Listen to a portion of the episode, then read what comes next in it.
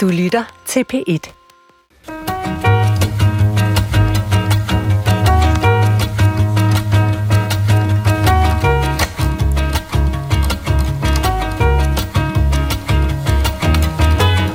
Gymnasieklasse, eller andet blev rundvist af nogen, så kunne de vende sig om og sige, der har vi TikTok-kongen. Åh oh, nej, åh oh, nej. Et medie, som er helt nyt for nogen, og gamle nyheder og indlysende forståeligt for andre, har gjort sit indtog i den danske politiske manege. Det begyndte som et sted, hvor man dansede og mimede til popmusik, og nu har politikerne taget det til sig. Velkommen til Politik Talk. For du har stillet ind på Klog på Sprog, det sted på P1, hvor vi hiver sprog, sproget op på liften og giver det en grundig trykspuling og en undervognsbehandling med tektyl. Og på en dag, hvor resten af verden tager afsked med en monark, som har svævet over Storbritanniens og Commonwealths vande i 70'ens 20 år, altså selvfølgelig den i går afdøde dronning Elisabeth, der kaster vi os her i Klog på Sprog over et medie, som dronning Elisabeth endnu havde til gode at tage til sig. Øh, så mens hele Storbritannien ser øh, tilbage de kommende mange dage under landesorgen, så vil vi her forsøge at se lidt frem. Vi skal nemlig forsøge at blive klogere på øh, det øh, sprog, som tales og danses og mimes på det sociale medie TikTok. Og til at kaste lys i det, kan jeg roligt forsikre lytterne om mit sorte hul af uvidenhed om det her medie, har jeg inviteret tre eksperter øh, ind i studiet. Og den første er lektor i digital kultur og øh, medier ved IT-universitetet, Lisbeth Klastrup. Velkommen til dig, Lisbeth. Tak skal du have. Lisbeth, hvor nyt er det, at danske politikere er begyndt at, at lægge deres budskaber ud på den her særlige sociale, øh, sociale medieplatform TikTok? De har jo været på sociale medier i rigtig mange år efterhånden, men altså det tidligste, jeg har kunne finde af sådan mere kendte politikere på TikTok, går tilbage til 2020. Okay, så det, så det er faktisk altså kun i overtræk øh, halvanden, to år gammelt, eller noget i den retning der. Ja, i hvert fald måske for politikerne, der kan jo sagtens være, altså, de gemmer sig jo også nogle gange ude i krone, nogle ja. ikke så kendte politikere, så der kan jo sagtens være nogen, der er kommet på før. Og andre politiske influencer, så hvad vi skal kalde dem alle sammen. Min anden gæst er med os fra vores studie i Aarhus, hvor han er foredragsholder og specialkonsulent ved Center for Digital Pædagogik. Også velkommen til dig, Christian Mogensen. Mange tak. Christian, altså, hvad vil du sige, at er der, er der faldgrupper, som man skal være opmærksom på, hvis man bevæger sig ud i det her og poste TikTok-videoer? I den grad. Altså langt de fleste af vores siddende politikere er, øh, lad os være gavmilde og kalde dem godt voksne. Og på et relativt ungt og meget hurtigt og dynamisk medie som TikTok, der bliver du meget nemt øh, altså sådan urtehane eller sådan øh, moster lidt for gammel, øh, som bevæger dig ind på øh, i de unges baggård og prøver, at, og prøver at være nede med den fede. Au, au, au. Jeg kan allerede mærke, det smerter. Mit ben, det stivner, jeg synes jeg godt nok. Min sidste gæst er, er med, som øh, hun er assisterende redaktør ved det Danske Sprog- og Litteraturselskab, Andrea Alberte Stengård. Også velkommen til det Klog på Sprog, Alba, øh, Andrea. Tak skal du have. Andrea, fortæl mig en gang, øh, øh, det er jo sådan set en pussighed, at vi overhovedet tager TikTok med her klog på sprog, for det hører jo i grove træk til undtagelserne, at politikerne står på TikTok og taler en hel masse, altså bruger det danske sprog i deres henvendelse på TikTok. Altså, øhm, det, er jo, det, er jo, det er næppe der, de forklarer råderummet i statsfinanserne, eller hvad man nu skulle nævne. Ikke? Hvordan vil du samlet set karakterisere det sprog, som tales på TikTok? Altså faktisk har vi ikke ret meget sprogvidenskabelig forskning i TikTok endnu. Det er okay. på vej, men det er et meget, meget lille forskningsfelt stadigvæk. Men jeg tror, at for at vi kan forstå den kommunikation, der foregår på TikTok, så skal vi have fat i det begreb, der hedder multimodalitet. Øh, og multimodalitet, det er et begreb, man typisk anvender inden for nyere forskning i sprog og kommunikation og som man bruger til at beskrive, hvordan flere forskellige udtryksmåder, altså modaliteter, det kan være tale, skrift, lyd, musik, effekter af alle mulige forskellige slags. Hvordan spiller de sammen? Og til sammen kommer til at udgøre en samlet kommunikerende helhed. Det er det, man taler om inden for multimodalitet. Og det, der er på spil på TikTok, det er jo, at vi tit har videoer med rigtig mange lag, rigtig mange indholdslag, musik, tekst og billeder oven i hinanden. Og for at vi overhovedet kan afkode, hvad det er for noget, der foregår der, jamen så skal vi både kunne forstå de enkelte modaliteter, tekst og billeder, lyd osv., men vi skal også forstå, hvordan de spiller sammen. Øhm, og lige, lige med det her, der vil det jo typisk være sådan, at øhm, der bliver kommunikeret med meget andet end bare ren tekst. Okay. Altså, jeg vil sige, du, du har allerede lagt sporene ud for en hel masse ting, som jeg kommer til at spørge mere ind til. Øh, og tusind tak for det, øh, Andrea Stengård. Mit navn er Adrian Hughes, og indtil vi besluttede at lave udsendelsen her, øh, var jeg faktisk slet ikke på TikTok. Nu har jeg åbnet en konto, og jeg har lyst til at sige der på mit første TikTok-video, skal jeg sige, pas godt på Adrian, han er ny i trafikken, fordi jeg kommer til at stille rigtig, rigtig mange dumme spørgsmål i den næste lille times tid. Velkommen her til Klog på Sprog.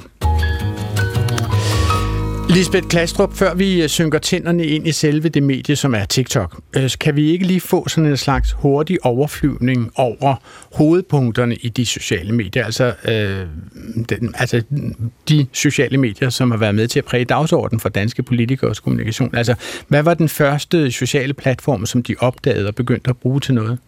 Jeg begyndte at kigge på, hvad politikerne lavede på sociale medier tilbage i 2005, hvor, hvor de første politikere ligesom dyppede tæerne og rykkede ind på blogs ja. og prøvede at blogge, øh, og det var dejligt. Og det var sådan set hjemmesider, hvor man selv kunne oprette sine egne blogs ja, og, og, og kommunikere direkte. Der.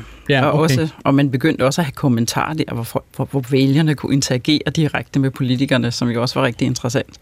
Og så kunne vi se, i 2007, der begyndte de sådan stille og roligt at rykke ind på Facebook. Mm-hmm. Øhm, og 2011 blev ligesom det store Facebook-år, hvor rigtig, rigtig mange politikere kom på Facebook. I 2015, i forbindelse med valget der, der kunne man se, at der begyndte de også for alvor at rykke ind på Instagram. Øh, og, og der var rigtig mange både på Facebook og Twitter og Instagram i, i forbindelse med Folketingsvalget 2019. Hvor vil du sige, Christian Mogensen, hvor, øh, hvornår vil du sige, at, at det blev sådan en vedtaget sandhed for politikere, at de skulle være på sociale medier? Og nu tænker jeg, at de måske primært, øh, som Lisbeth her har, har redegjort for, øh, først tog sig af Facebook og senere Instagram. Altså, hvornår blev det her til sådan en, en, en, øh, en vigtig sag for politikere, at det, det der skulle de bare have styr på? Jamen, det gjorde det jo lidt i takt med, at øh, de sociale medier blev allemandseje øh, fra... Jamen, jeg tror egentlig... Øh, spændet der fra 2007 og så en 4-5 år fremad passer meget fint. Det var der særligt Facebook og Instagram gik fra at være ungdomsmedier til at være allemands eje, og vi ser jo i dag, det er der, hvor pressemeddelelserne kommer ud, det er der, hvor folk de mener noget. Der er ikke nogen, der har tid til at vente til klokken 7 nyhederne. Mm. Det er Facebook, der dominerer i dag, og det har været stødt tiltagende fra 2012-13 stykker, og så altså klart, hver gang der kommer en valgkamp, så får det lige et skub fremad, fordi det er den hurtigste kommunikationsvej. Altså, jeg fik på et tidspunkt, og jeg kan sådan set ikke sætte år på, hvornår jeg fik at vide, at der var folk omkring mig til fester og andre steder, som sagde, altså, du skal skynde dig at få en Instagram-konto, fordi det er der festen er. Altså, festen er simpelthen rykket videre fra Facebook og over på Instagram. Altså, øh, er, er der forskel på, hvad man kan sige på Instagram, og hvad man kan sige på Facebook, Christian? Nej, ikke rigtigt. Begge platforme er ejet af Meta og har samme Terms of Service og har så den samme spilleregler. Der er forskel på, hvordan du gør Facebook og Instagram effektivt. Hvor Instagram er et primært billedbrugt medie, så er Facebook i langt højere grad et, et tekstbaseret medie, særligt når vores politikere de hopper derover. Ja, så, så hvem er på Facebook, og hvem er på, øh, på Instagram? Er der forskel på det? Jamen, alle er på Facebook, øh, og dem, der så har overskud til at fortælle en historie i billeder, uanset om det er makralmad eller vinduespudsning, det kræver måske lige en personlig assistent med lidt teknisk snille og en iPhone, de hopper så videre på Instagram. Instagram er også et mere ungt orienteret medie, hvorimod Facebook har altså alle Okay, og så er der sådan et medie som Twitter, som jeg aldrig er kommet på. Jeg har ikke en Twitter-konto, øh, mig bekendt. Øh, hvem er på Twitter, Lisbeth? Jamen, altså udover politikerne, så er der rigtig mange professionelle kommunikationsfolk, og der er rigtig mange journalister. Okay. Så det har også været et sted, politikerne traditionelt set har, har benyttet til også ligesom at sende en slags pressemeddelelse ud, eller gå i clinch med hinanden, eller gå i clinch med, med folk, som de synes, det er interessant at diskutere med, fordi de også godt ved, at det er et sted, hvor der er rigtig meget synlighed, og hvor journalisterne også holder øje med, hvad de laver. Så Twitter er i grove træk en slags klub for politikere og journalister og kommunikationsfolk, eller hvad? Ja, sådan meget grove træk. Ja. Altså, vi kan i hvert fald se over tid, at her i Danmark er, er der ikke specielt mange almindelige danskere, der har bevæget sig ind på Twitter. Okay. Så det er ikke hvad der, siger, man får fat i dem. Ja, hvad, hvad siger du til disse vurderinger, Christian Mogensen? Jamen, ja, det, er, det er lige på. Altså, Twitter, det er der, hvor vi diskuterer, og for at skulle diskutere, så skal vi have et eller andet at diskutere om. Så det er folk, der er politisk bevidste. Altså, det er mestendels øh, policymakers, politikere og, og så dem, der gerne vil kommunikere på gældende politikker som, som fylder en masse på Twitter. Okay. Og så med det vil jeg tro, at vi så er nået frem til TikTok. Og lad os lige øh, forstyr på det her medie TikTok. Altså, hvordan begyndte mediet TikTok? Vil du tage den, Christian?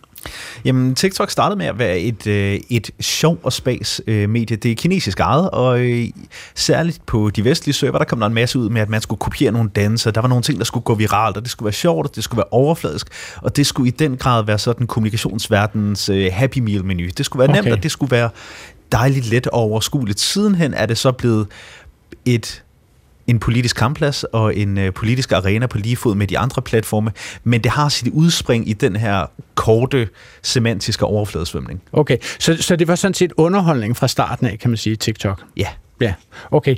Og hvad, hvad har man så, hvad har man, hvordan har det udviklet sig sidenhen? Altså, hvordan at, har det langsomt sådan skrevet ud, eller hvad det har gjort? Altså, hvordan er det langsomt blevet til et, øh, et mere øh, seriøst medie, hvis man kan kalde det det. Vil du prøve at svare på det, Lisbeth? Altså jeg synes, det man i hvert fald, jeg også har kunnet observere, observere over tid, det er jo, at at lige pludselig så er der et sted, hvor der er rigtig mange unge mennesker. Mm-hmm. Og så er der mange, der tænker, okay, her skal vi hen, hvis vi vil have fat i de unge mennesker. Mm-hmm. Så du ser for eksempel, så begynder virksomheder og brands at rykke ind, og der begynder at komme influencers, som også gerne vil snakke til de unge. På et tidspunkt, så begynder der altså at rykke en masse professionelle mm. kommunikatører ind, som kan se, her kan vi måske fange en målgruppe, mm. som vi ellers har svært ved at fange andre steder. Så det er simpelthen, fordi det her er en put and take sø med en hel masse unge brugere. Ja, men altså, du, altså bare fordi du kaster en line ud, fanger du ikke nødvendigvis fisk. Ja. Hvis vi skal så, så nemt er det heller ikke at, at, at fiske i en putten sø, må, må jeg forstå.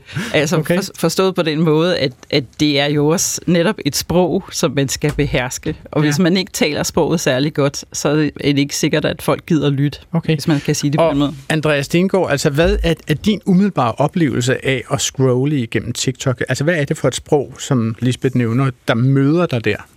Jamen altså sproget er, der er en meget, meget begrænset mængde plads. Så sproget bliver helt naturligt meget kondenseret, meget fortættet.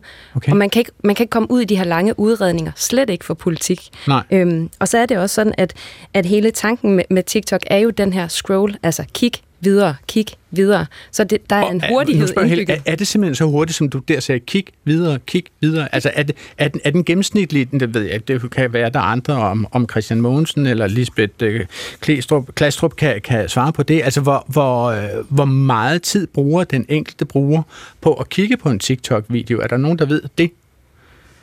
Vi kigger over på Christian Mogensen. Ved du det, Christian? Nej. Øh, Christian, har ikke, øh, Christian kan ikke høre, hvad jeg siger øh, i sin, øh, sin hovedtelefon. Der er et lille problem med vores forbindelse til studiet i Aarhus. Det prøver vi lige at få styr på. Jeg vil Men hvad siger du, Lisbeth? Ja, ja. Øh, altså, jeg tror, at du taler få sekunder. Ikke? Du okay. skal have fanget folk inden for de første tre sekunder, eller sådan noget. Altså, måske særligt de yngre, så er folk videre. Okay. Så det handler virkelig om at lave en kommunikation, hvor du har fanget folks opmærksomhed fra allerførste billede. Ja. Ja, og det er jo også noget af det, som billeder netop kan, men, men rent sprogligt ser vi også en udbredt brug af, af, af sammenligninger, af metaforer, altså alt det, vi kalder for billedsprog, for de går lidt, øh, lidt renere ind, og de går hurtigt ind. Okay, og hvad vil det så sige? Altså, nu en gammel sandhed, kan man sige, er, at det billede siger mere end 1000 ord. Men, men spørgsmålet er, hvad, hvad, hvor hurtigt kan man etablere en forbindelse med en, en seer af en TikTok-video, som jo, altså jeg kalder det en TikTok-video, men alle, som bruger det, kalder det bare en TikTok. Mm-hmm. Øh, så så hvor, hvor hurtigt kan man få etableret, hvad det her handler om, bare med det første og det bedste billede? Det tror jeg, man kan etablere rigtig hurtigt, og det skyldes, at man på TikTok har nogle øh, næsten sådan øh, faste måder at gøre ting på. Altså ting kan trende, mm-hmm. og hvis mhm. man kan genkende, når det er den her trend, hvor man skal bruge den her musik, den her lyd, og man skal gøre det her med sin krop, så er man rigtig hurtigt på vej, at du har allerede forstået, hvad det er for en ramme, vi skal tolke i. Og så er der egentlig ikke ret meget andet at tilbage og skulle fortolke på. Men det kræver jo så sus med, at man forstår den ramme, at man skal fortolke i. Så hvis man er ny på TikTok, så bliver man tabt her. Øh, jeg ved ikke, Christian, kan du høre mig nu? Ja, vi har igen fået forbindelsen igennem til Christian Mogensen i øh, vores studie i Aarhus. Øh, Christian, må jeg spørge dig, øh, er du selv på TikTok? Det er jeg. Øh, TikTok startede for mig som et en faglig indsigt. Jeg skulle vide, hvad de unge render laver. Jeg havde sådan lidt en ironisk distance. Lad os nu se, hvad de der unge typer, de, er, øh, de er, har gang i. Det er simpelthen dit arbejde. Du arbejder ved, du er jo konsulent ved Center for Digital Pædagogik, og derfor skal du vide, hvad unge mennesker beskæftiger sig med. Ja, det startede, det startede som sådan en, øh, en... Jeg havde en faglig undskyldning for at hoppe ind på det og se, hvad det var. Lige nu der er det blevet mit, øh, mit yndlingstidsfordriv. Hvis der lige er en 4-5 minutter til bussen kommer, eller jeg sidder og venter på, at maden koger et eller andet, Altså et par minutters pasta, TikTok. Pasta er jo simpelthen bare så lang tid op at gå for højt for katten. ja, men, men fortæl mig det, Christian. Altså, øh, altså, hvad er det ved TikTok? Du kunne jo vælge at være på alt muligt. Du kunne jo også vælge at bruge din tid på Instagram eller Facebook, eller hvad der nu ellers måtte være, YouTube for den sags skyld.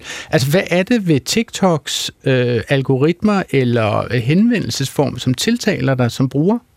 Normalt så er jeg rigtig meget på Twitter, øhm, og det, der er rart som alternativ til TikTok, det er, det er rigtig langt fra mit arbejde.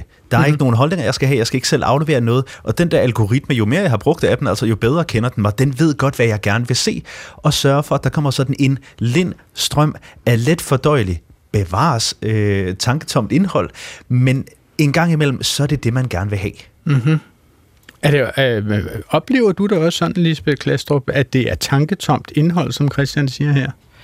Ja, en, altså man kan sige meget af det er, men, men der kan jo også sagtens være nogle små guld, guldklumper imellem, som faktisk, hvor folk prøver at formidle noget information eller giver os ny viden. For eksempel er der en rigtig interessant øh, profil af en ung kvinde, som øh, prøver at lære os noget om de nordiske sprog, øh, og øh, tager dagens ord, og så forklarer hun det på, de, altså på dansk, finsk, norsk og svensk, og det her ord bliver sagt af slik, hvad hedder det på de her fire sprog, okay. og så øh, diskuterer, laver hun lidt sjovt med det. Men faktisk så er det jo faktisk en måde at uddanne folk i, hvordan taler vi vores modersprog. Så der, der taler du faktisk om nogle, at det, det som jeg som den gammeldags person, jeg er, jeg er 60 år gammel, det vil jeg sige, der er relativt mange, mange vitaminer i det. Der er faktisk øh, hardcore indhold, vil jeg kalde det. Ja, det er der, og der er faktisk også ret mange, der følger hende. Så hvis man ligesom formår at ramme formatet på den rigtige måde, så kan man sagtens lave indhold, der er interessant. Okay. Hun vi kommer til at gå længere ind i, hvad man sådan helt præcis kan sige eller ikke sige i en TikTok. Men først har jeg inviteret DR's øh, politiske korrespondent Christine Kortsen med på en telefon. Velkommen til Klog på Sprog, Christine Kortsen. Mange tak. Christine, lad os lige øh, varedeklarere her i begyndelsen. Er du selv på TikTok? Nej, det er okay. jeg ikke. Jeg har, jeg har overvejet det, men, øh, men er blevet advaret om sådan øh, sikkerhedsfunktionerne på TikTok, så, så jeg, har ikke, jeg har ikke taget skridtet endnu. Okay, altså hvad er det for nogle sikkerhedsfunktioner, du skal ja, være bange altså for? for at, at, de kine, at det er kinesisk ejet TikTok, så vidt jeg husker, At ikke? kineserne sidder og overvåger for meget, hvad man laver på, på TikTok. Så, okay. Men jeg har haft tanken om, at jeg måske skulle for ja. netop at se, hvad politikerne Præcis. laver, men er ikke nået til det endnu. Og, og, og, og hvordan har det givet sig udslag? Hvordan er du blevet opmærksom på, at politikerne er begyndt at bevæge sig ud på det her sociale medie? Jamen, det er jo fordi, man kan se på, på andre sociale medier, øh, at der er diskussioner om, hvad det er, nogle politikere laver på, på TikTok, og mm. derfor er jeg blevet opmærksom på, at det måske var endnu et socialt medie, man skulle holde øje med. Mm. Kan du give os din vurdering, Christine, af hvor stor vægt politikerne lægger på at være på forskellige øh, sociale medier? Jamen, det lægger de utrolig stor vægt på, og lidt forskelligt efter, øh, hvilket publikum de øh, taler til. Nogle lægger mere vægt på Facebook, nogle er enormt meget på, på Twitter, og så er der nogle politikere, som rigtig gerne vil appellere til at have kontakt med især de øh, unge vælgere, og de har også valgt at være på TikTok. Okay. Vi hører jo meget om, at vores øh, for tiden socialdemokratiske statsminister Mette Frederiksen, hun er jo på øh, Facebook og, og Instagram og får muligvis hjælp til det, eller det ved vi jo, at hun gør, fordi der var en af dem, som det, kom til Det tror jeg, alle politikere gør. Ja, ja øh, og, og jeg lægger kronprins Frederik i story senere, stod der så, ja. den kom desværre med ud. Ikke?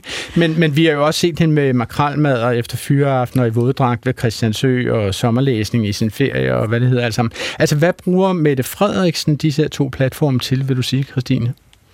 Jamen, politikerne bruger jo det her til at komme i, i kontakt med, med vælgerne, og også altså dels for at få budskaber ud gennem os andre, direkte kontakt med, med vælgerne, det man måske i, i gamle dage gjorde i et øh, forsamlingshus, eller ved at gå rundt på gader og stræder.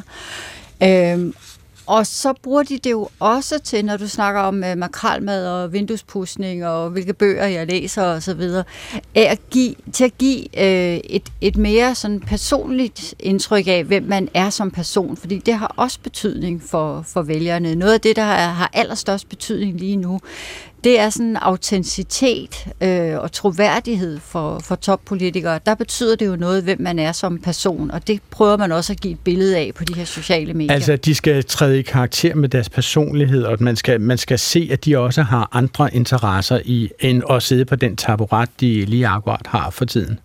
Ja, altså i det hele taget kunne se dem mere som, som mennesker, øh, selvfølgelig. Og det er selvfølgelig en sådan øh, hårfin balance, hvad, hvad er personligt og hvad er privat. Øh, men, men det er jo også det, man bruger sociale medier til. Men, men nu kommer vi jo så til det, Christine Kortsen. Altså Mette Frederiksen er sådan, som jeg forstår det, ikke på TikTok. Og, og nu spørger jeg dig, altså har du et bud på, hvorfor Mette Frederiksen ikke prioriterer at være på den platform?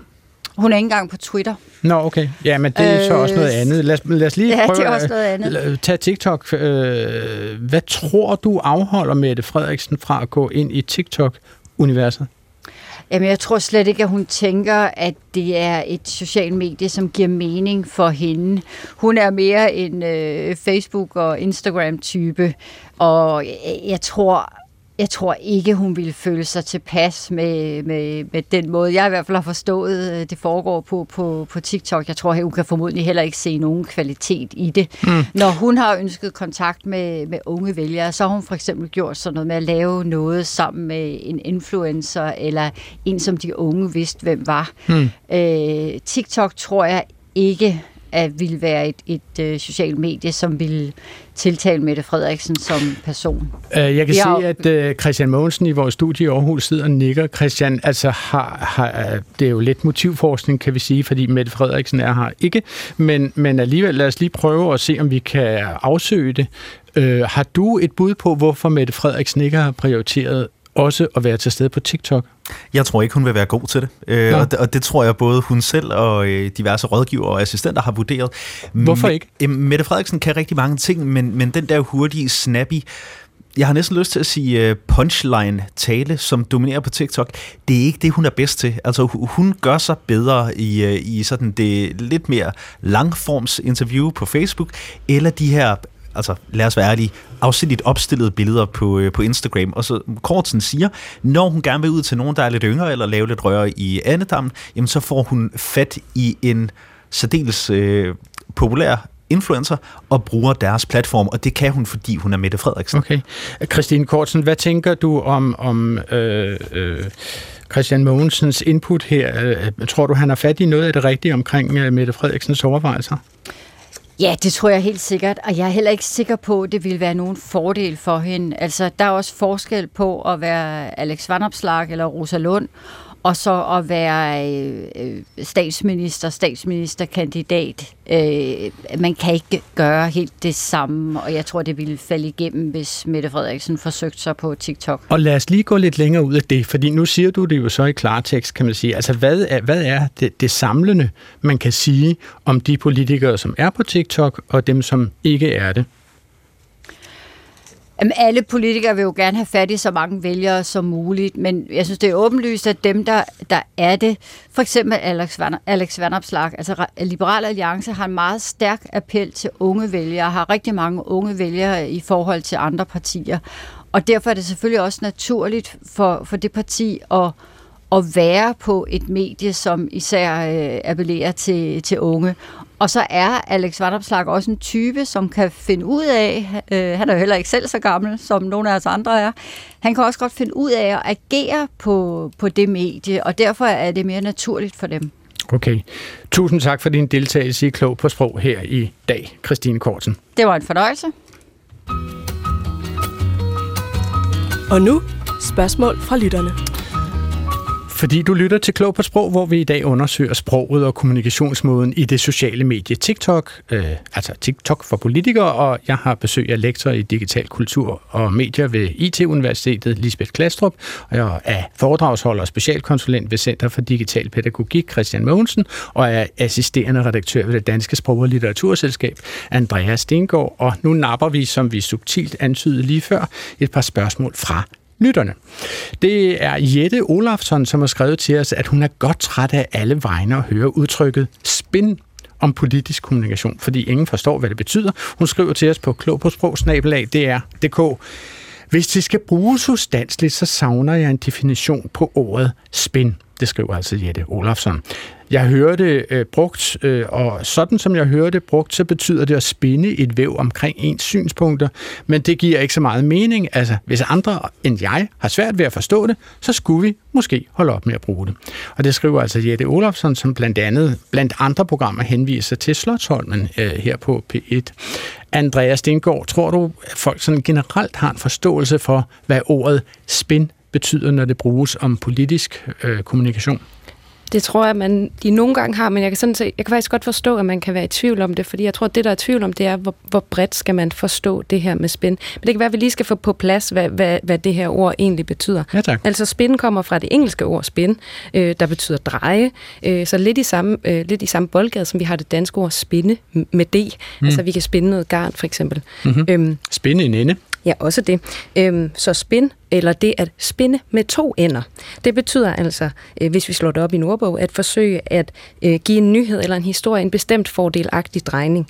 Øhm, og den betydning er faktisk sådan relativt ny. Vi kender den fra 2003, så den har ikke været i sproget øh, for evigt. Okay. Øhm, det, jeg tror, som sagt, der kan være svært ved ordet, det er, hvor bredt skal vi forstå det? Er alle former for øh, strategisk kommunikation spin? Eller er det kun den form for kommunikation, hvor man forsøger at fremstille sig selv og sine budskaber i et særligt fordelagtigt mm. lys. Der er du siger fordelagtigt, øh, fordelagtigt drejning, men, ja. men altså, hvis man forkorter det, så bliver det jo fordrejning. ja. så, det, så, så spørgsmålet er, om spin mere handler om fordrejning, eller om det bare handler om at, at fremstille noget sådan lidt øh, rosenrødt. Jeg har faktisk taget et citat med, der måske kan hjælpe okay. os lidt på vej der. Jeg fandt i en øh, lokalavis, der står der sådan her. Valgkampen er skudt i gang. De halvtomme løfter fra politikere, der vil have din stemme, får dig til at tvivle på, hvad der er sandt og hvad der er rent spin. Så her har vi altså en form for opstilling af øh, et modsætningsforhold mellem mm-hmm. øh, spin og sandhed. Ja. Så der er altså noget, der tyder på her, at for nogen, der betyder ordet spin, øh, hvis ikke at det er usandt, så i hvert fald, at det er, ja, meget fordrejet og måske endda uærligt. Altså her i DR, så har vi jo for nylig haft øh, nogle fyringsrunder, som, som offentligt er blevet kaldt for både justeringer og omprioriteringer og tilretning til forøget fokus på digital omstilling. Altså vil du kalde det for spin, Andrea? Åh, oh, ja, det kunne man måske faktisk godt. Øhm, jeg tror, jeg forbinder spin lidt mere med det, der foregår i en politisk sammenhæng. Okay. Men, øh, ja. Hvad siger I andre til ordet spin? Altså Lisbeth Klastrup, synes du, at du forstår ordet spin? Er du i tvivl om noget, når du hører, at noget bliver omtalt som spin? Nej, jeg tænker mest på det netop som strategisk kommunikation, okay. hvor man er meget øh, bevidst om at fremstille en sag fra et meget bestemt perspektiv. Og hvad siger du til det, Christian Mogensen? Jamen, i mit hoved, der er det retorisk judo. Der er nogle ting, der sker, altså der, der er nogle hændelser, og så gælder det for spindoktoren øh, om at få dem judoet eller spundet til at passe øh, i den dagsorden, man i forvejen har sat. Altså, det er ikke en nedskæring, det er en effektivisering. Øh, og alle de her ting. Og nogle gange, så er det bare udskiftet ord, andre gange, så er det at forklare, hvorfor noget, vi i virkeligheden alle sammen troede var rigtig, rigtig skidt, faktisk er en fordel for os alle sammen. Så det var altså et svar til Jette Olofsson. Spin er retorisk judo, ved vi nu. Og mens vi er i gang, så napper vi et spørgsmål til, og det er Jens Hasse, som skriver til os fra Midtbyen i Aarhus. Øh, jeg følger med stor fornøjelse med i politik og elsker valgkamp, men jeg undrer mig over, at de fleste politikere har svært ved at ramme et sprog, vi forstår. Altså enten bliver vi talt ned til, eller også skal vi have en Ph.D. i statskundskab til at forstå dem. Og så vidt jeg øh, ved, så får toppolitikere masser af sprog- og medietræning. Altså, hvor svært kan det være? Hvad vil du sige til det, Andreas Stengård? Jeg tror, jeg vil starte med at sige, at jeg ikke er sikker på, at jeg er helt enig i, at det politiske sprog ser sådan ud. Øh, og jeg kan nok heller ikke sådan give et meget uddybet svar, uden selv at blive anklaget for politikersprog. Men lad os prøve at krasse lidt i overfladen på det her spørgsmål. Det er spændende. Nu er det spændende. Nu er det spændende. øh, lad os starte med det der med at føle sig talt ned til øh, ja. via politikernes sprog. Jeg tror, man kan have den oplevelse, fordi det politiske sprog tit er kendetegnet ved en tendens til mange gentagelser. Altså politikerne og deres øh, rådgiver ved jo udmærket, at øh, de dels har meget kort tid til at formidle deres budskaber, men mm. også at ting ikke rigtig hænger ved. Så det gælder simpelthen om at få banket de pointer ind, der er vigtige og som skal huskes. Jamen, de skal altså gentages. Det kan mm. gentagelsen hjælpe med, og det kan næsten få en til at føle, at man bliver talt mm. lidt ned til. Danmark har brug for flere arbejdspladser, eller større arbejdsudbud, eller ja. mindre skat, eller hvad nu? Ja, ja, og som det blev sagt af Christian før, det bliver sådan en rigtig punchline-kommunikation. Øh, ja. øh, Men så er der den anden del, han spørger om, det der med, øh, hvorvidt det kan kræve en øh, PhD i statskundskab at forstå det politiske sprog.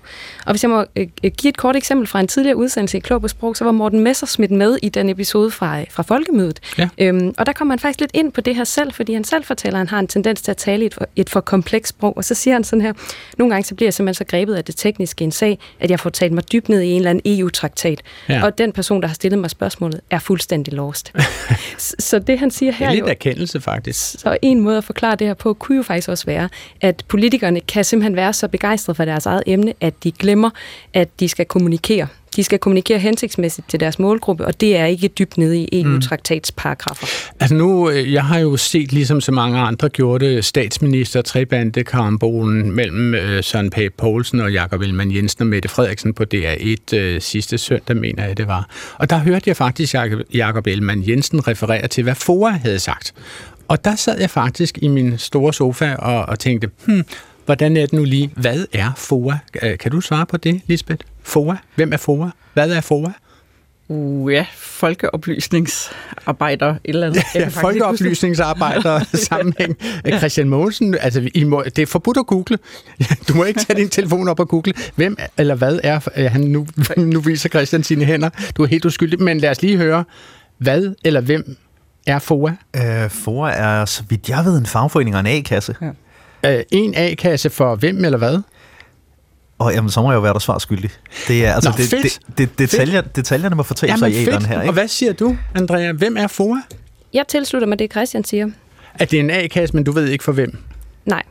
Nej, men jeg spurgte jo min mand, min kommunikationsmand, øh, Werner med enkel V, og han ved det selvfølgelig, men han har, han har simpelthen øh, en øh, kan komme uddannelse, og han er meget beskæftiget med politik og så videre. Så han siger som noget helt naturligt, at det er foreningen af offentligt ansatte, og det var jo for eksempel dem, som var involveret i, i sygeplejerske strækken sidste sommer, eller hvornår det var, og så videre. Så, så de har jo været sådan, kan man sige, relativt rigeligt fremme i, i medierne, men jeg vil sige, øh, vi sidder jo her i P1 og er sådan set indbegrebet af de københavnske salonger, må jeg formode. Og her i vores studie var vi ikke sikre på, øh, hvem eller hvad Fora var, før at, at der var nogen, der tog sig sammen og forklarede os det. Ikke? Så et eller andet sted, jeg tænker, Jakob Ellemann Jensen, det må være løbet lidt af for ham lige der. Altså, der har han måske ikke haft helt øh, fat i, hvad kan man tillade sig at referere til, og hvad kan man ikke. Måske gik der Morten Messersmith i Jakob Ellemann Jensen et kort øjeblik der. Ja, det kan være, men jeg tror altså også, det handler om, at når politikerne udtaler sig, så taler de jo øh, ikke kun til os. Ikke kun til os almindelige vælgere. De taler også til andre politikere, og de taler også til pressen. Ja. Så det kan hurtigt blive sådan en form for gruppesprog, at man har en forståelse af, at de ved godt, hvad jeg refererer til. De ved godt, hvad jeg mener. Øh, og så når man taler et gruppesprog, så glemmer man, at der står folk uden for gruppen. Men det er jo sådan set også et svar til Jens Hasse fra Aarhus Midtbog, at, at Midtby, at der er risiko for, at politikere taler et gruppesprog. Og når du føler dig, at der bliver talt hen over hovedet på Jens Hasse, så er det fordi, at der er de altså lige åbnet lemmen til gruppesprog. Ja, det kunne være en måde at forklare det på. Men man kan jo sige noget af det, som TikTok så faktisk kan, det er jo, at okay, hvis der er en videoklip en, der siger FOA, så kan man smække et stykke tekst på, hvor der står Foreningen af Offentlige Ansatte, hmm. til at forklare det.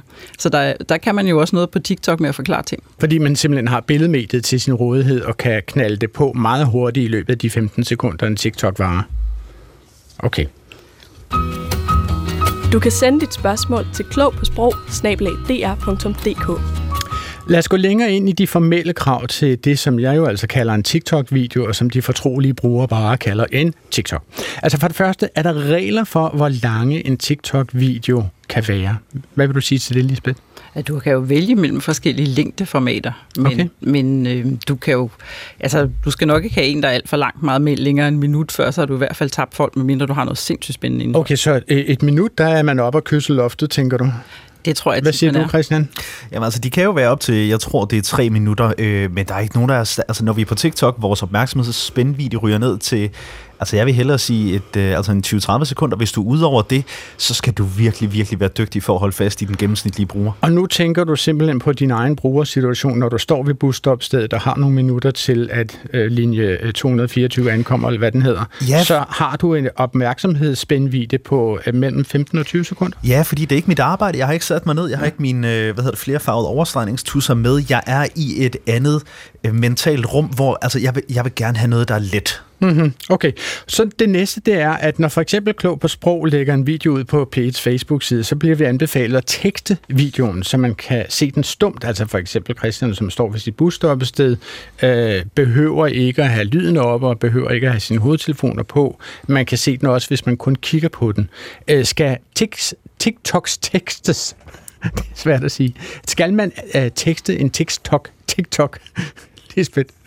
Det er i hvert fald nok en rigtig god idé, hvis man ligesom tænker på de sammenhæng, hvor de tit bliver set. Lad os også være helt ærlige. Det kan godt være, at der sidder folk i et forelæsningslokale eller et klasselokale og kigger på en mobiltelefon og ser en TikTok, og så er der i hvert fald ikke nogen, der skal opdage, at man ser den. Okay. Og hvor tit bliver så det talte ord brugt i TikTok? Altså, hvor, øh, du har jo også scrollet igennem noget TikTok, Andrea. Mm. Altså, øh, hvor, hvor tit er, bliver budskabet alene båret af, at der bliver snakket til dig, talt til dig? Det gør det, det gør det relativt tit, men vi skal skelne mellem, øh, hvordan talen bliver fremført her. Altså, vi har noget, vi, vi kunne kalde det synkrontale, det vil sige video og tale foregår i samme rum. Det vil ja. svare til, at vi optog mig nu. Ja. Man kan se, hvad jeg gør med armene og med, med ansigtet, ja. samtidig med, at man kan høre min stemme. Ja. Men der er også den form for lyd, som er asynkron. Det vil sige, at den er lagt bagpå, men det er stadigvæk tale, og det er stadigvæk formidling. Ja. Så, og, og så det kan være en voiceover, meget... hvor man taler hen over noget. Øh, altså, lad os lige tage et eksempel på det. Der findes for eksempel SF'eren Karina Lorentzen. Hun har lagt en TikTok ud, som handler om Folketingets relativt kendte elevatorsystem, Pater Nosteren, og det forklarer Karina Lorentzen cirka sådan her. Nej, jeg er ikke bange for at bruge Pater Nosteren, som er Folketingets berømte åbne elevator. Der sker sjældent uheld med den, men den har engang været lukket 6 uger, fordi den skulle laves efter, at en håndværker havde forsøgt at tage en stige med ind i den. Den er ikke god at transportere noget i, for eksempel personer i en kørestol, og derfor erstattede man i 1990 to af de alt tre paternoster med rigtige elevatorer. Paternoster betyder fadervor på latin, og den er opkaldt efter de mange kæder, som får elevatoren til at køre endeløst rundt. Nu kender du turen. Tak fordi du så med. Christian Mogensen, jeg kan se, du, du sidder og smiler bredt over hele krødderen. Altså, hvorfor synes du, det er sjovt, det her? Jeg synes, Karina Lorentzen er så... Altså, I, I mangler bedre ord, det kommer til at lyde sådan lidt infantiliserende, men hun er så nærmest moderlig og, og sådan hun er hyggelig øh, på den her video, og, og specielt baggrundsmusikken, altså som Andrea var inde på tidligere, den her multimodalitet, den her lidt lejende, lidt Karina ved godt, at hun ikke kommer til at gå viral på TikTok, men det vil hun heller ikke med den her video. Det er en afsindigt god video, fordi det er det her en med Karina Lorentzens profil kan. Vi har jo set hende i mange andre debatter, hvor hun er en terrier og en fænomenal debattør, og her det er helt ned, det er oplæst, der er den her lejende øh, xylofonmusik i baggrunden. Altså det, det her, det er godt set, at det er det, som hun kan. Altså jeg, jeg er ret lamslået over musikken i baggrunden, det må jeg sige. Altså jeg er simpelthen og karter rundt på min kontorstol, når jeg hører det. Jeg tænker, på i hvilket univers er der nogen, som har fremstillet det her musik med henblik på at blive brugt til noget som helst? Jeg forstår simpelthen ikke, hvad der kører med den musik i baggrunden. Hvad, hvad, hvad tænker du om det som sprog, Andrea? Altså musikken i baggrunden her? Den, jeg synes, den og præcis det, som Christian siger også, den understreger virkelig godt den her hyggelighed. Okay. Den her øh, plingeling, øh, der kører. Øh, det er ikke for øh, upbeat, og det er ikke for, for voldsomt. Det passer helt perfekt okay. til, til lige præcis det, hun siger. Men altså, den her video er blevet vist 95.000 gange, og den er blevet liket 5.425 gange. Øh, Lisbeth, vil, vil du give et bud på, er, er det meget eller lidt på TikTok? Altså i en dansk sammenhæng vil jeg sige, det er relativt meget ja. for, for politikerne. Så hvad er det? Altså, jeg skal jo lige hilse at sige, det ved lytterne jo ikke. Vi har jo klippet den her video ned. Den er jo 1 minut og 54 sekunder lang, og vi har klippet den ned til altså rigelige, rigelige 37 sekunder, vil jeg sige. Ikke? Altså, øh, så, så, så hvad er forklaringen på, at den er blevet så meget set og hørt? Hvad tænker du om det, Christian? Måske fordi den stikker så meget ud, altså det er, det er dansk, og den henvender sig til, med et eller andet sådan super nørdet dansk. Altså hvis der var nogen, der var gået til et øh, socialt medie marketingbyrå og havde sagt, godt drenge, vi laver en video på samme fulde 65 sekunder om en elevator, der kun findes i en bygning i Danmark. Altså nej, det er en rigtig, rigtig dårlig idé, men de kører den hjem på den her hyggelighed, og det er svært. Vi fik den jo tilsendt, og de første 10 sekunder, ikke at blive grebet af, gud, jeg vil, jeg vil egentlig gerne se, hvordan den her elevator, den fungerer. Nu siger du en bygning i Danmark, Christian Mogens, men findes den egentlig ikke også i Aarhus Rådhus? Jo, den gør, men jeg ved ikke, hvor meget den bliver brugt Nå, der. Fair nok. Godt, men altså, lad os lige blive ved det her med, med at bruge tale i, i TikTok, fordi det sker jo alligevel. Altså, der er for eksempel Sikander uh, Sadik, som jo er uh, fra partileder fra Danmarks nye Venstrefløjsparti, De Frie Grønne. Han har lagt en del af en debat fra Folketinget op på TikTok, så lyder det sådan her. Barnets tag må være det afgørende. Hvis forældrene ikke tager ansvaret, som man mener i regeringen ved, at de ikke flytter, så tager regeringen heller ikke ansvaret for barnets tag. Ved at sige, fordi moren gør det, så gør vi det også. Det er barnet, der lider. Jeg vil her til sidst appellere til, kære minister, det her barn kommer til at lide resten af sit liv. Det kommer til at sætte spor resten af sit liv.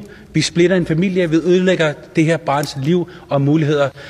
Lad os nu få genåbnet den her sag og sørge for, at den her mor kan blive hos et etårigt barn. Barnet har brug for sin mor. Lisbeth øh, Klastrup, hvad, hvad øh, tænker du om den her TikTok-video?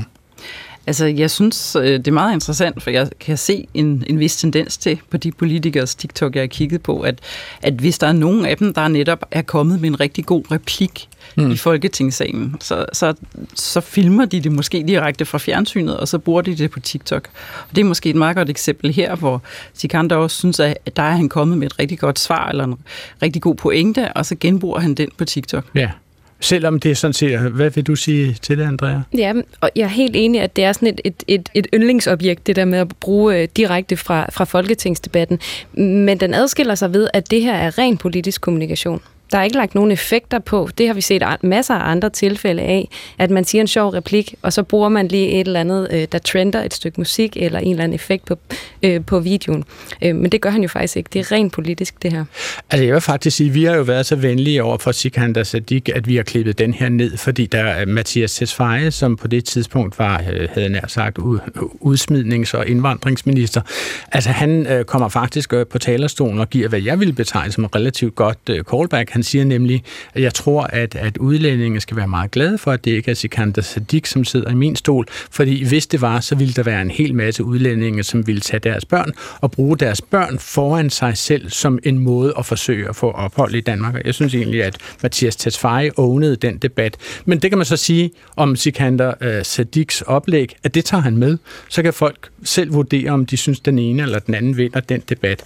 Men jeg vil lige, du nævner jo det her, Andrea, med, at, at, at politikere selv lægger ud på TikTok, hvis de synes, de kommer med et virkelig godt svar på, på en eller anden form for angreb. Der synes jeg lige, I skal høre Rosa Lund, hvad hun har sagt fra Folketingets talerstol. Jeg bare lige slå fast en gang. Det er her Carl Valentin, der snakker om hiphop. Jeg er out and proud popløs. It's the motherfucking D.R.E. Dr. Dre, mother... Altså det sjove ved det her klip er, at, at øh, øh, det er jo et klip fra en debat i Folketinget, som slutter med et klassisk Thug Life-format. Jeg har lavet mig fortælle, at det er sådan nogle øh, pixelerede solbriller fra et videospil fra 1980'erne. De ruller ned over skærmen, og så lander de på Rosa Lunds næse for at understrege, hvor badass, og badass er jo ikke det ord, jeg har opfundet, men altså badass, hendes udtalelse var.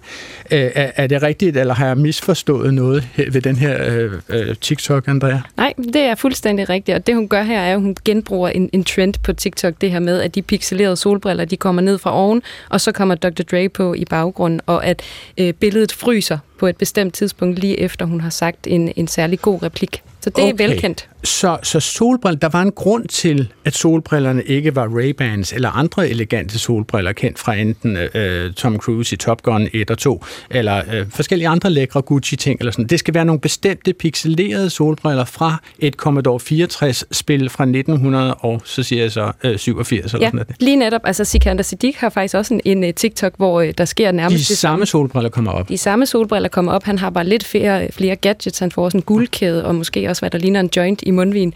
En meget, meget stor joint. Vi andre tror, det er truthorn eller en vuvuzela, men det er simpelthen også en joint, muligt. som er så stor, at, at den fylder mange lunger, kan man sige. Ikke? Så det vil sige, at, at, at Altså for at kommunikere i det her rum, så skal vi bare...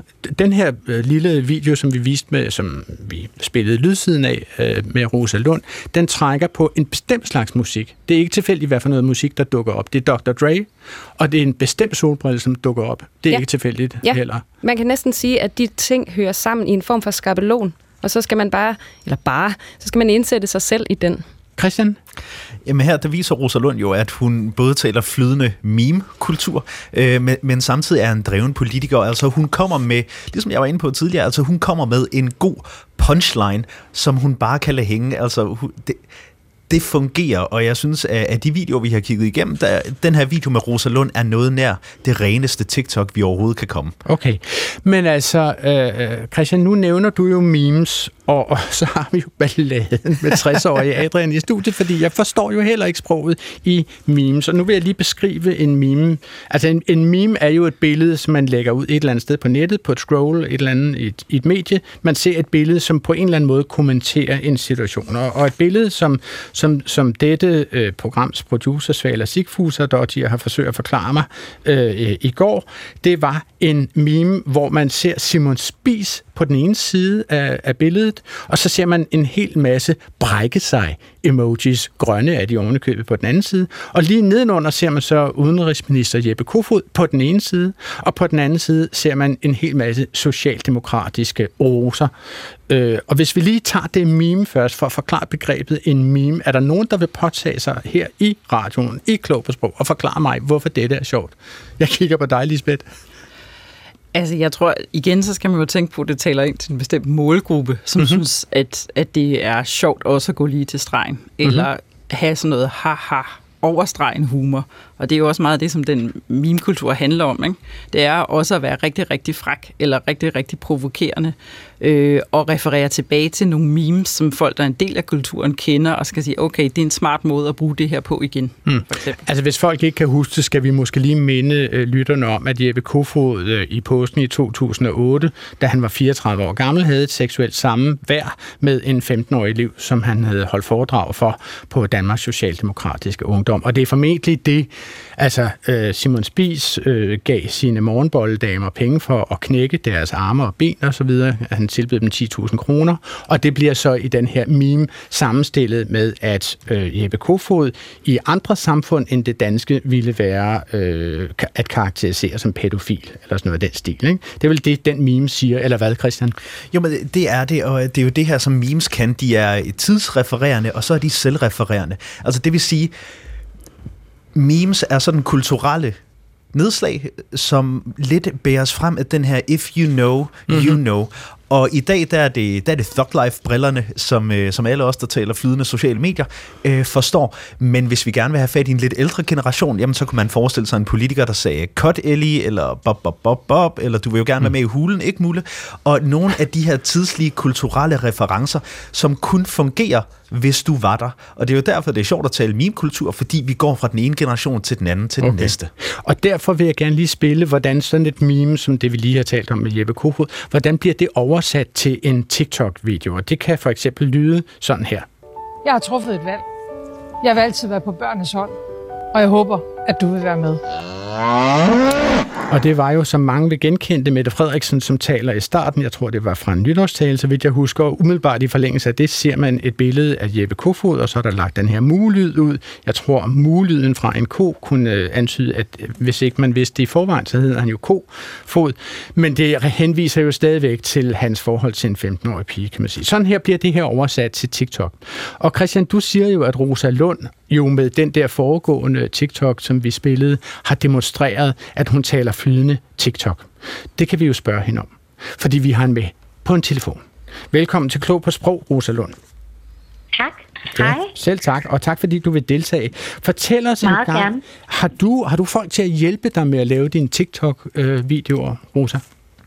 Ja, det har jeg. Okay. Øh, jeg har øh, en rådgiver, som, øh, som hjælper mig med alle mulige ting, men øh, også med min TikTok. Og øh, det foregår simpelthen på den måde, at øh, han kommer ind til mig med nogle idéer, og jeg kommer til ham med nogle idéer, og så finder vi ud af, hvad der kunne være bedst at lave. Og hvorfor prioriterer du at være på TikTok og give det øh, ret meget af din opmærksomhed? Jamen, det gør jeg, fordi at man kommer ud til en målgruppe, som ikke interesserer sig så meget for politik ellers, og som måske er lidt træt af den traditionelle måde, vi kommunikerer politik på. Altså øh, intet ondt ord om P1, men i P1 Morgen eller øh, andre programmer for P1, hvor der står fire politikere og diskuterer nu, med hinanden. rolig nu. Nu sejler du tæt til kanten, Rosa. Pas nu på. Jeg altså, løfter bare en advarende finger.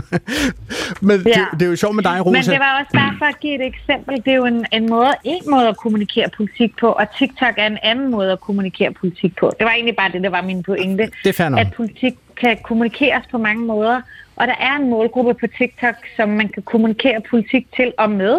Altså jo også være i dialog med omkring politik. Og det vil jeg gerne være, fordi det er jo den næste generation af vælgere, og mange af dem kan jo også stemme til næste folketingsvalg. Og jeg synes, det er vigtigt at være øh, tale til dem og med dem på deres præmisser på en eller anden måde. Ikke? Okay. Nu kan man jo sige, Rosa, at, at en af de andre, som er på, på TikTok, øh, som jo faktisk øh, i virkeligheden øh, gør det endnu bedre end dig, det er jo Alex Van Opslag.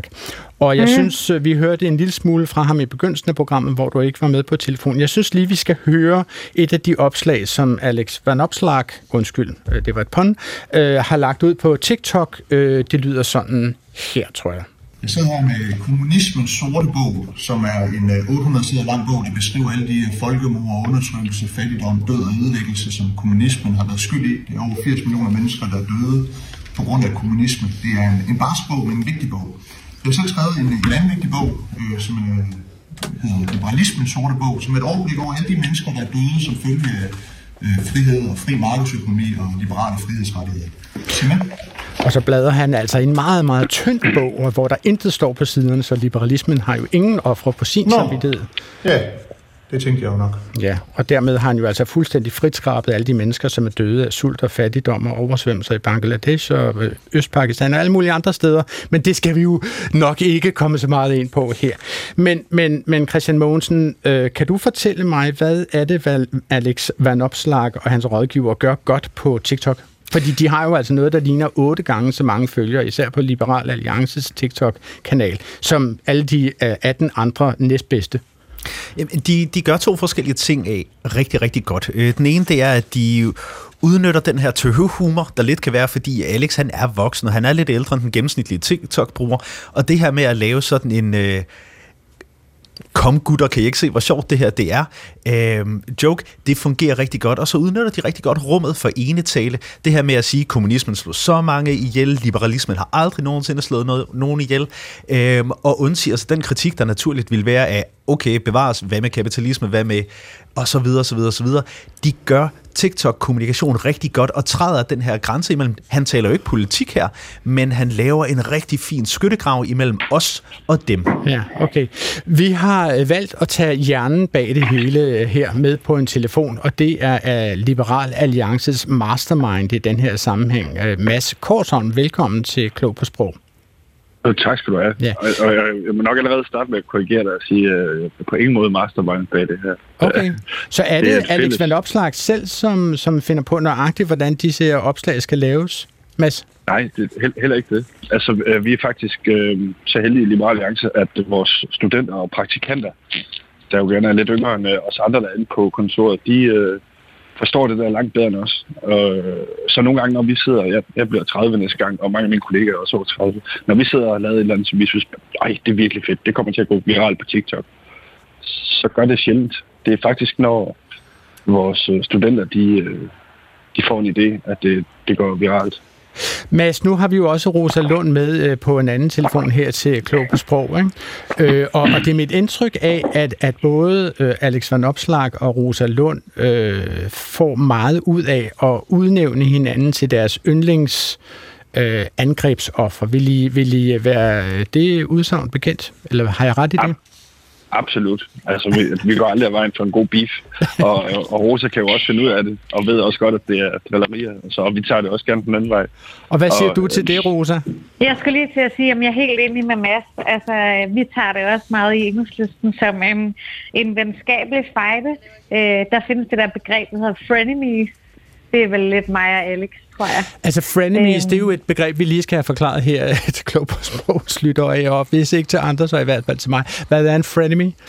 Jamen, det er jo ligesom, at man er fjender, men man er også venner. Så det er en sammentrækning af ordet øh, fjender og venner. Ikke? Men Rosa, er det simpelthen sådan, at man bygger sig selv op ved at have en frenemy på i TikTok-universet?